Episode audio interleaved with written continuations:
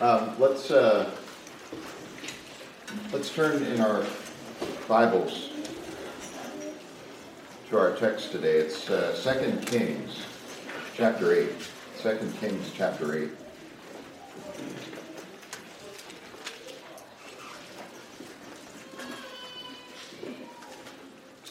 And today I'm going to read just the first six verses of 2 Kings chapter 8, but I'll get to that in just a second. Let me pray briefly, say a couple of comments, and then we'll open the text to read it. So let's pray.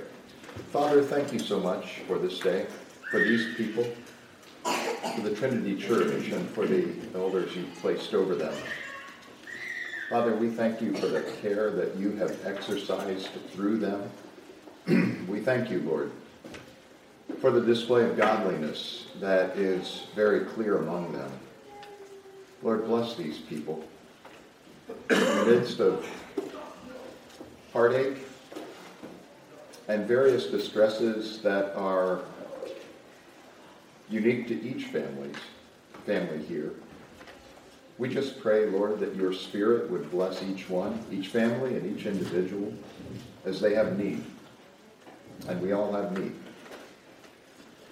Lord, as we come before you and as we pause on the Lord's Day, a weekly pause, but really a couple hours where we can pause and simply reflect upon you. We pray that you would clear our minds and our hearts.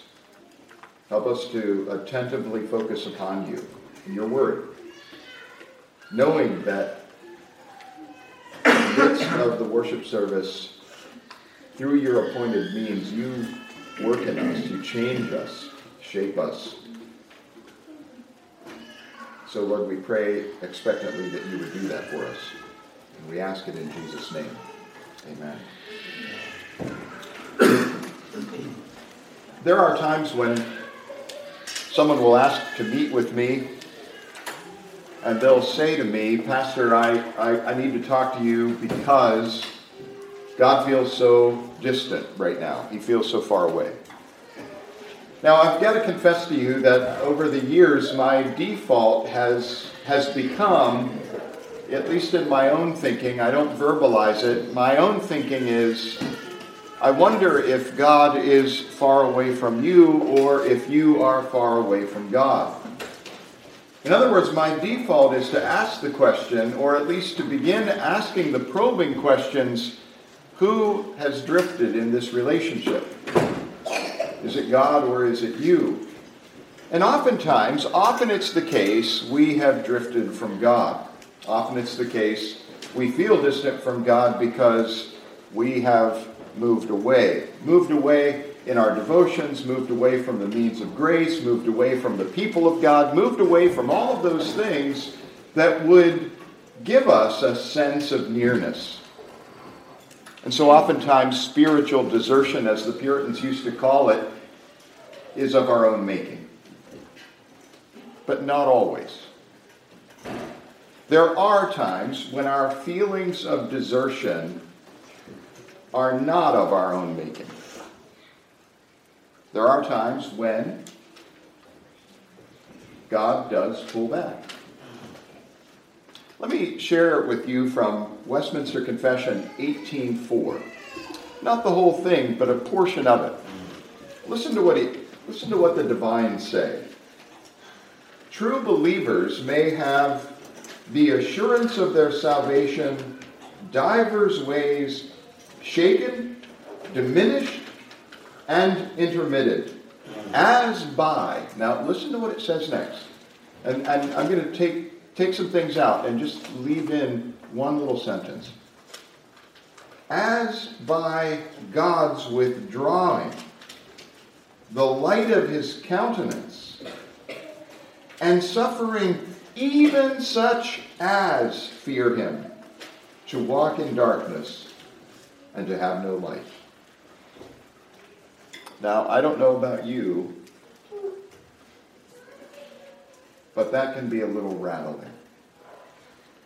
To know that God, the God who loves me, withdraws from me the light of his countenance, that I might walk in darkness for a time. And why is that? Well, the confession goes on to say that even that is for my good. Even that is for my own spiritual benefit.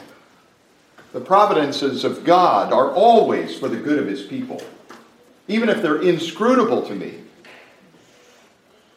And indeed, they are inscrutable. Because there are times when God's promises and God's providences are at an impasse, at least in my thinking. And when those two are at odds, the promises and the providences, what do we do? How do we think? Well, I think that our text helps us with that. And so let me have us turn there. 2 Kings chapter 8. I'm going to read the first six verses. I'm going to return to the Shunammite woman. A great example to us, placed in the text for our good. But I want you to know something, and I can't stress this enough. I say it weekly to my own congregation. This is the infallible, inerrant Word of God. We say it's infallible because we, we mean it's true Word. And it's a true Word because it comes from the God who is true. And we say that it's inerrant because it doesn't wander from that truth. And therefore, this is the safest place to stand. There is no safer place for us to plant our feet. The world may look at us and, and look at us as if we're foolish, stupid, wasting our time. It doesn't matter. This is what our God tells us. And we're here under His means, listening to His word, expecting Him to work in us that which is pleasing in His sight. Let me read God's word to you. Now Elisha had said to the woman, whose son he had restored to life, Arise and depart with your household and sojourn wherever you can for the Lord has called for a famine. And it will come upon the land for seven years. So the woman arose and did according to the word of the man of God. She went with her household and sojourned in the land of the Philistines seven years. And at the end of the seven years, when the woman returned from the land of the Philistines, she went to appeal to the king for her house and her land. Now the king was talking with Gehazi, the servant of the man of God, saying, Tell me all the great things that Elisha has done. And while he was telling the king how Elisha had restored the dead to life, behold, the woman whose son he had restored to life appealed to the king for her house and her land. And Gehazi said, My lord, O king, here is the woman and here is her son, whom Elisha restored to life. And when the king asked the woman, she told him. So the king appointed an official for her, saying, Restore all that was hers, together with all the produce of the fields, from the day that she left the land until now. I don't know about you, but I, I think that one of the most difficult things about a challenging providence, a hard providence, is the way that our mind works in those moments. There's an unsettledness to it. And you can see it. Sometimes it's in the way a person's eyes move quickly about the room, as if searching for escape. Sometimes it's in just the docility they're immovable. They're staring off into space. They don't know what to do. Fearing that if they do anything, it might be wrong. We're not alone. We are not alone as the people of God living in this generation, in this age, in this church. The people of God have felt this sort of thing throughout the ages in the New Testament and in the Old Testament and in church history in between. And so, for instance, you heard me read the Westminster Confession, chapter 18. But there were Puritans who took up the topic of spiritual desertion and wrote books about it. They wanted to understand what God was doing in in their life to the best that they were able. John Flavel wrote a book called The Mystery of Providence in 1678. It's a fantastic book, one you ought to read. Because it's, it's, a, it's a book by a man who was seeking to understand the hard providences of God. I'm going to refer to that book at different places in my message today. But I want you to hear something that Flavel says. Listen to it because it's valuable advice, it's counsel that we need. He says this The written word tells us that the best way to gain inward peace and tranquility of mind under puzzling and disturbing troubles is to commit ourselves and our case to the Lord. And he references Psalm 37, 5 through 7, and Proverbs 16, 3. I want to talk to you about puzzling providences today, and I want to talk to you about how to deal with them, how to understand them, even how to be shaped by them. So let me give you the outline for the way I'm going to look at the text today. First of all, let's look at some puzzling providences in the text. And after we look at some puzzling providences in the text, we're going to look at the God of providence. We're going to pause and we're going to think about the God who is in control of all things. And for this, we're going to we're going to listen to John Flavel for a little bit. So we're going to look at the puzzling providences in the text. We're going to look at the God of providence, and then we're going to look at how these puzzles are put together, how they're put together. So first of all, let's, let's look at the puzzling providences that are in the text.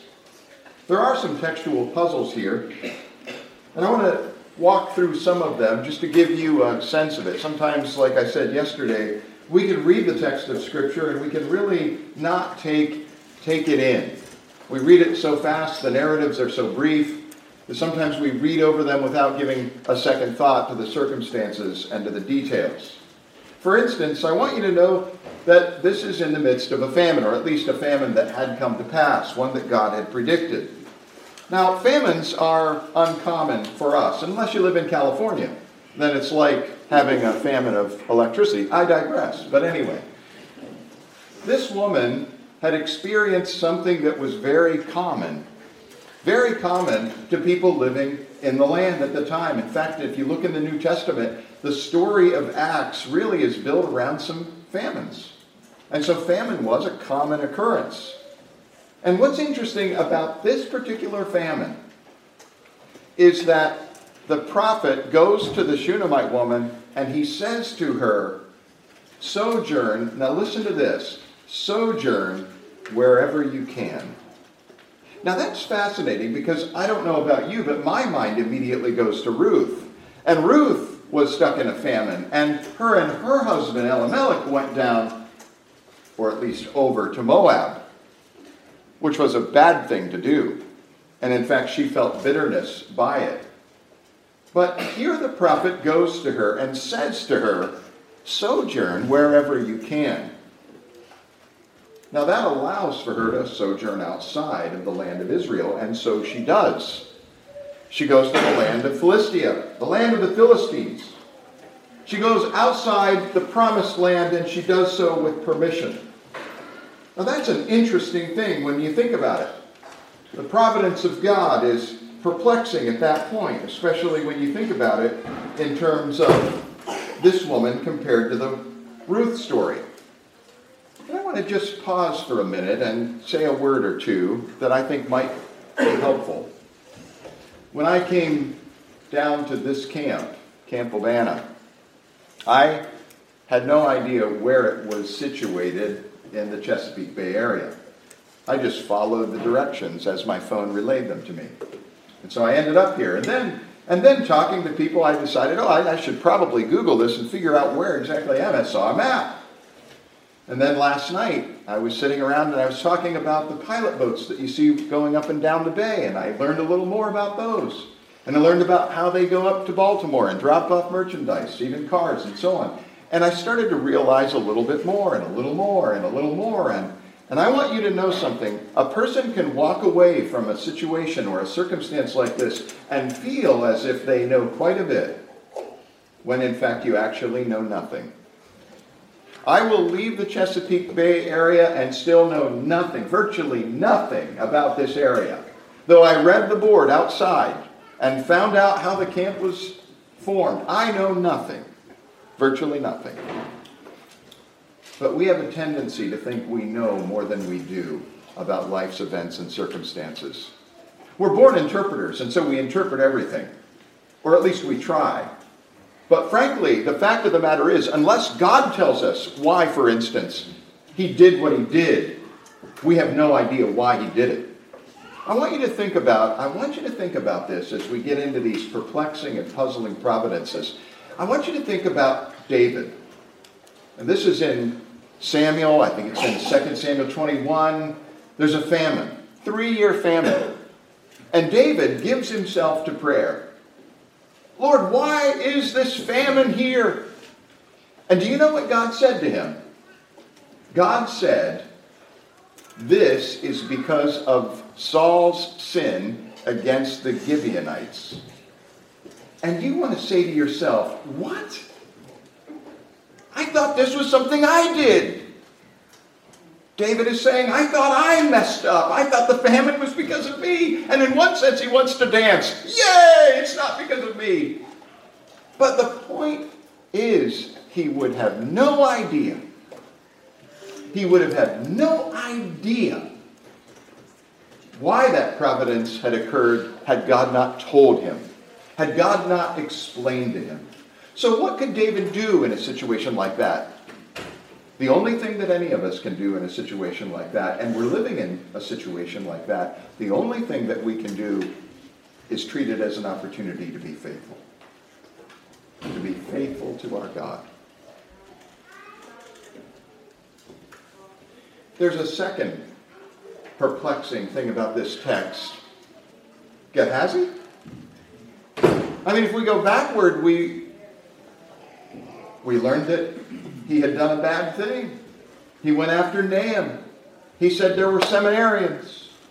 Can I get some goods? And when he returned to his master, his master said, Gehazi. you know, I wonder this. You know, Amos 3 7 says God does nothing without first revealing it to his prophets. I wonder if Gehazi thought to himself, I'll take a chance because God didn't reveal what he did to this Shunammite woman's child the prophet. And maybe I can do that. That's a gamble.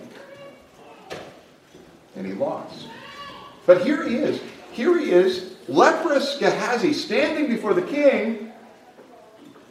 And you've got to scratch your head and ask why. And, and commentators do, because commentators are wont to do that sort of thing. And so you read for instance, one commentator say, well, Gehazi, as a leprous individual, must have been talking to the king as he met outside.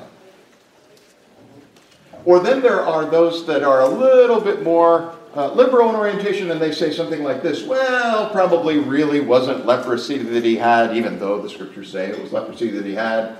It was probably he had, you know, a stab or something like that. Okay, Still others say, well, maybe the chronology is not quite right here, and maybe the, the maybe the famine is the famine that's mentioned in chapter 4, and so it happens before chapter 5, and so this actually happens before he gets leprosy. Just ask you a question. Could it be that Gehazi repented of his sin. And the God of all grace forgave him. Could it be that this is a forgiven Gehazi who stands cleansed? As he looked forward, of course, to the blood of the Lord Jesus Christ, as he stands now before the king. Could be. The judgments of God are accompanied by the forgiveness of God when there is repentance. And that's the great biblical hope that we have, isn't it? I mean, I, I mean, I, want you to think about this a second. We, of all people, have hope. And we need to hear that right now. I want to tell you something. What's our hope like? What, what kind of hope do we have? Let, let me tell you the kind of hope we have. Let's say, for instance, that my daughter comes to me and says, Dad, I want a, I want a bike. And it's going to be a discontinued version. And they only have one left at the store. And my birthday is not until six months away. Can you go get this bike? And so I go get the bike and I put it away. And she says, Dad, did you get the bike? And I said, Yeah, I got the bike. And she said, Can I have the bike? I said, No, you have to wait for your birthday. And so every day she says to me, Did you really get the bike? And I say to her, What did I say? Yeah, yeah. Do you not believe me? Well, I do believe you, but I don't see it. Well, you don't see it, but who's your dad? Who told you he bought it? You know, that sort of thing, right? But she knows deep down inside that on the basis of what her dad said, even if she can't see it, it's waiting for her in six months. That's the kind of biblical hope we have. God said there's a hope waiting for you in heaven, undefiled. It's a treasure there. And it's eternal life. And you can expect it. It's that's the kind of but I'll tell you the kind of hope that we uh, we don't have we sometimes in our worst moments don't have that kind of hope. I'll tell you the kind of hope we have. We have the hope we have the hopes that like the Greeks had. Do you know what I mean? The Greeks had Pandora's box. Do you know what the last ill? You know the story of Pandora's box? Pandora opens up the box and all the evils of the world come out and spread all over the face of the earth. Do you know what the last evil to come out of Pandora's box was? Hope. Hope is the last evil. And you say, why? Friedrich Nietzsche, who was a 19th century philosopher, really was a pre Socratic specialist. And this is what he said. He said, Zeus created hope for humanity because, because as Zeus would play with humanity, he didn't want humanity to throw themselves on a sword or off the bridge or into the sea and, and die, because then Zeus would have no fun. So he gave them the last evil, he gave them hope to string them along in their despair. Sometimes we as Christians, we might define hope like that. Or at least that's the way we act. And that's not biblical hope. Biblical hope is not just moving from one day to the next in despair. That's not a biblical hope. There are other puzzles. Where's the Shunammite's husband? He was old. We were told that in the last story. He was an old man. He is likely dead. But there's a, another perplexing thing here. The prophet of God told her that she could go outside of the promised land and sojourn in this time of famine. She does that, and when she comes home, it's not just her farmland that has been taken, but it's her house. She's homeless. She doesn't have a place to live, and she doesn't have a field to work to generate an income. Why in the world do we find these perplexing providences compounded by a sovereign God who could have made all of them go away in the twinkling of an eye? Why is it that this woman has to experience these things? These are loose ends. And I want you to know something. The author does not feel compelled at all to tie up the loose ends for us. And that's really where we live, isn't it? We live in a day and in an age when God doesn't feel compelled to tie up the loose ends of our particular providences. He expects us to live faithfully in the midst of them. I want you to know something. We have a tendency to want to read the signs. We have a tendency to want to dig deep into the inscrutable ways of God. We want to read the signs and, and act as if we know what God is doing. I'll tell you, I'll never forget, I was, I was driving across the state of Pennsylvania to go to school weekly for my PhD, and, and I ran into a snowstorm. And the next Sunday, I had a woman come up to me, and she said to me, God has given me a message for you. Now, I know that might be striking to you to hear in a Reformed congregation, but it was said to me. I have a message from God to, for you. And I said, What is it? Tell me what it is. And she said, God wants you to stop going to seminary. And I said to her, I said, Now, can you help me? Why? And she said, Because it took you 12 hours to get home instead of six. That was a terrible snowstorm. God's telling you something. I said, Well, when I put that snowstorm in the scale with the other five days of sunshine that I've had driving out on those other weeks, I'm really not sure how to weigh that off with one another, right? We think that we can read and discern and know, and we really can't. The wise are an opportunity to live faithfully. But for that to happen, we need to know the God of providence. We need to know the God of providence. Flavel at this point gives us some counsel, and it all orients us to God. I want to read some quotes to you, and I, I want to just say a couple of things along the way. I want you to hear these things because they're good for us. He says this He says, Set the grace and goodness of God before you in all afflictive providences. In other words, give your panicked eyes something to look at. And so set the grace and the goodness of God before your eyes. Give yourself something to look at in your affliction. And then he says this He says, Eye, the wisdom of God in all your afflictions. Eye, the wisdom of God in all your afflictions. In other words, tell yourself that there's somebody wiser than you. Because I want you to know something. We think we are wiser than God. And that's the way it is in, in difficult moments. That's always the way it is. I mean, we get, we get into a difficult situation and we think that we are our best counselor when in fact we're not. We get in a difficult providence and we think we're our best counselor with God. We say, God, do you want to tell me about this?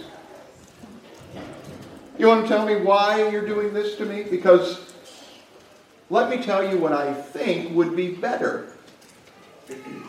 And we do that in so many words. We need to remind ourselves that God is all wise. Or how about this one? Set the faithfulness of the Lord before you under the saddest providences. The faithfulness of God before you under the sadness of promises. I want providences. I want you to know something. I think the biggest thing is we feel alone. I am so thankful for, for how I've watched this church mourn, even while you're away from those who are in your family. I'm so thrilled with how I've watched people mourn with Stephen and your. I'm delighted with how your elders, all of them, went. It's what we have to do is we have to remember that we are not alone. And it's the fellowship of God's people that reminds us of that. Fellowship we often think about as fire hall fellowship, but koinonia is not that. Koinonia is when you have an investment with someone. You partner with someone. For instance, the Philippians partnered with Paul in the gospel. That means you've got sweat equity in it. It costs you something just as much as it costs the other. Or how about this one? Eye, the sufficiency of God in the day of affliction. Know your resources. I want us to go to 1 Peter again. Go to 1 Peter. Take a look at chapter 5. I said to you that I was going to take you back in that direction. I want you to go there now. 1 Peter chapter 5. And you notice that he talks to us about humility. Clothe yourselves, all of you, with humility toward one another. But then he says this, it's in verses 6 and 7. I want, I want you to just hear 6 and 7 again. Humble yourselves, therefore, under the mighty hand of God, so that, the pro- so that at the proper time he may exalt you, casting all your anxieties on him because he cares for you. When you read 6 and 7, there, there's not a clear connection as to how 6 and 7 relate to one another. But I want you to know that word casting is what we call an aorist participle. And in the Greek language, there are key words, helping words, that basic grammars use to give us a sense of how to understand certain words in certain sentences. And an aorist participle, an aorist participle takes the helping word after. Now listen to how this verse reads when I insert the helping word. It goes like this. Humble yourselves, therefore, under the mighty hand of God, so that at the proper time he may exalt you after casting all your anxieties on Him because He cares for you. I want you to know something. You cannot hold on to your anxieties and be humble. When you hold on to your anxieties, you are proud. Because what you are saying is, I can handle these things. But when you cast your anxieties on God, what you are saying is, I can't handle them. You can. And in that, you're humbling yourself before the living God. You know, it's interesting. He goes on to say, the devil prowls about like a roaring lion. He reminds us of Adam in the garden, doesn't he? The proud one who was devoured by the lion, Satan. And he says, don't be, don't follow the first Adam. Follow the second Adam, the Lord Jesus. That's the idea. And then this. How do we do that? We pray. We pray. That's how we cast our anxieties upon Him. That's how we cast the things that are troubling to us. And at this point, some of you, I, I dare to say, some of you will say to me in your own head privately, I've done that and it doesn't work. I've been there, I've done that, and prayer just doesn't work. And I want to say to you, in all honesty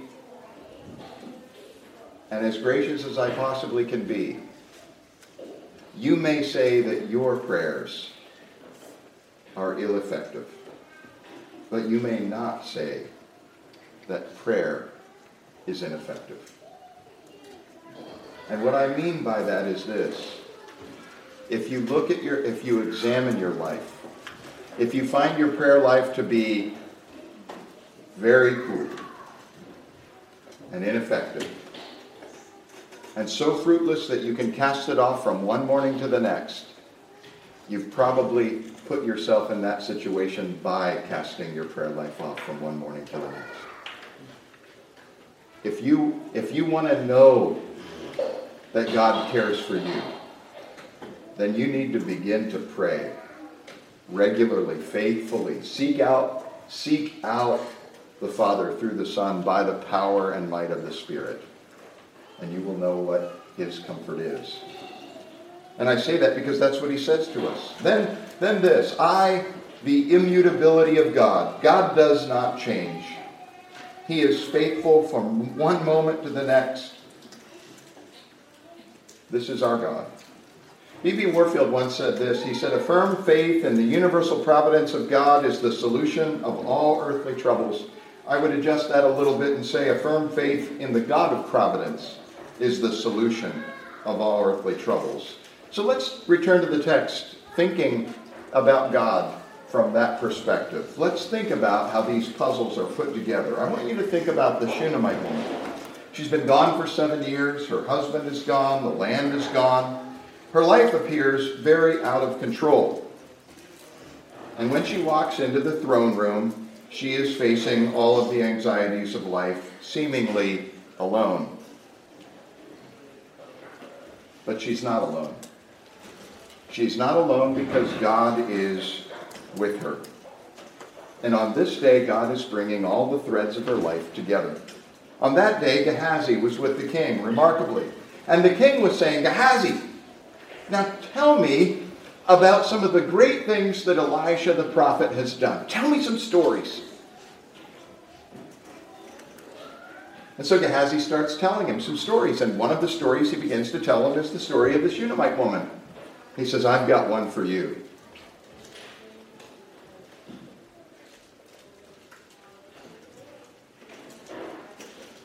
There was this woman who used to feed us. And one day she said, I'm going to build a room for the prophet. You know, I had to sleep out with the donkey, but he got the room. Anyway, I digress, right? You know, that sort of thing.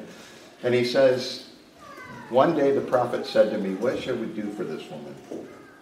And you know, he had, you know, he was a professor, you know, he had no common sense about him at all. You know, he forgot he forgot he ate lunch right after he ate it. So he said to me, What do we do with her? And he said, Should I speak to the king? Should I should I speak to the commander of the army for her? No, no, no, she didn't want those things.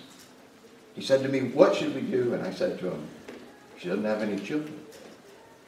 Oh, yes, yes, yes. And he summoned the woman and he said to her, You're going to have a child. And the woman said to him, Don't say that if it's not true. And she had a child. And the, and the lad grew. And then the lad went to the field to work one day. And something happened to him. I don't know. His father sent him to his mother. He spent the, the morning with his mother, and, and then he died. And that woman came to us at Mount Carmel. God had kept it from the prophet. He didn't know. So he sent me to inquire. The woman pushed right past me, said, All is at peace. She, when she got to the prophet, she got a little too close. I tried to get her away. The prophet said, Let her come. And all she had to do was say a couple of things, and the prophet, who had seemingly no common sense, knew exactly what she was saying, gave me his staff and told me to run and lay that staff on the boy. And I did. King, I did. I ran. I ran more that day than I've ever run. It was like running a super marathon. I ran to the boy and I ran back and I went again, you know, that sort of thing. And nothing. I really did expect when I laid that staff on that boy, I expected to see a resurrection. I did. But that boy was dead. Can you imagine? Can you imagine Gehazi having to go back and meet the prophet and the woman midway and say the boy didn't come back to life?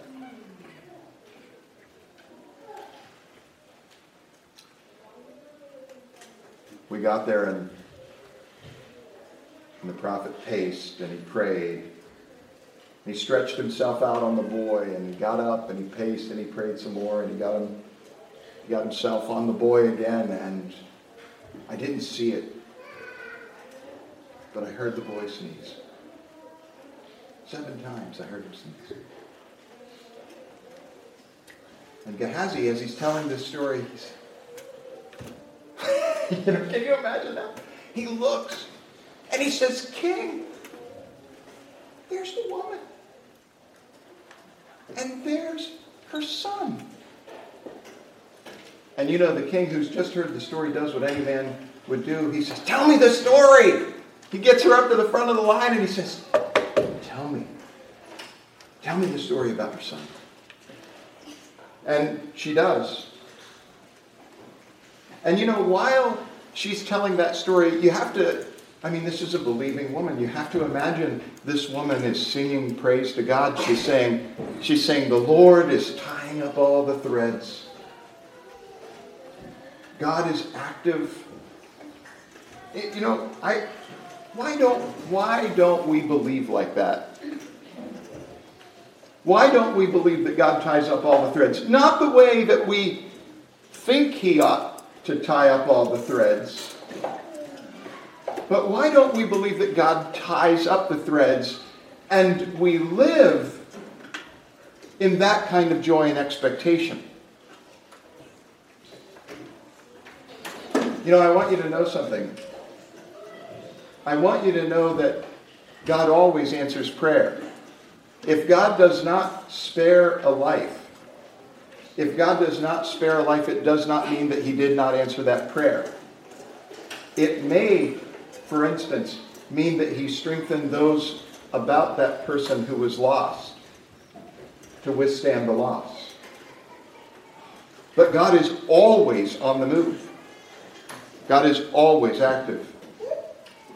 We need to live in that sort of expectation that God can restore life, that God can make well, that he can remove something from the body that's there. He can do all things.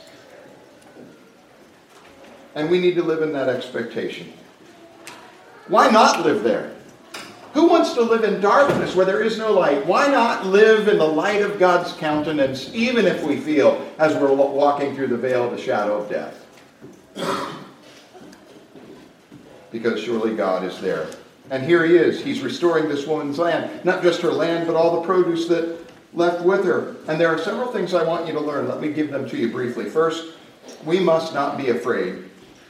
Even if the future looks dark, we must not be afraid. I want you to know something. This Shunammite woman went to the king knowing full well what happened to Naboth. Naboth's vineyard was seized by the king, and he was put to death. So those kinds of those kind of political antics happened. And yet she goes to the king and she seeks her property. She did not fear. She wasn't paralyzed. She wasn't like Peter who looked at the waves and started to sink. She was like the three friends. She was like the three friends. You know, I want to tell you something. When we broke the news to my congregation about my wife, I started by talking to them about Daniel 3. And I told them, I just reminded them of the story. Remember what they said to Nebuchadnezzar? They said, Nebuchadnezzar, you can throw us into that furnace. And we may live, or we may die. But it doesn't matter if we live or die, God is still God, and we want you to know that before you throw us into the furnace. That's the kind of hope that we live in. Second, we ought to expect God to act. We often function as practical deists. And if you want to know what I mean, ask yourself how your prayer life has been. And if your prayer life has not been vital, if it's not been good, if it's been non existent, you're living like a practical atheist, and you should be rebuked, and you should return to a faithful prayer life. I can't stress that enough. If you want to know the closeness, the nearness of God, the comfort of God in a difficult, hard providence, then you better be praying. You know, we're reformed people, so we read. Right? You know how that is. I had time for my reading, but not for prayer. Do that tomorrow. And tomorrow never comes. And if that's you, then you need to put prayer first and you read tomorrow. Third, God does the unexpected. I want you to think about this Gehazi and the king had good reason to hate Elisha. And here they are, here they are, fondly talking about him. And this woman, who is Elisha's friend, is now welcomed. And, uh, and what, what happened to you? Oh, you had to leave. Restore her land, her house and all the produce that the land produced in the last seven years. God does unexpected things. We ought to expect God to do the unexpected. We ought to expect that.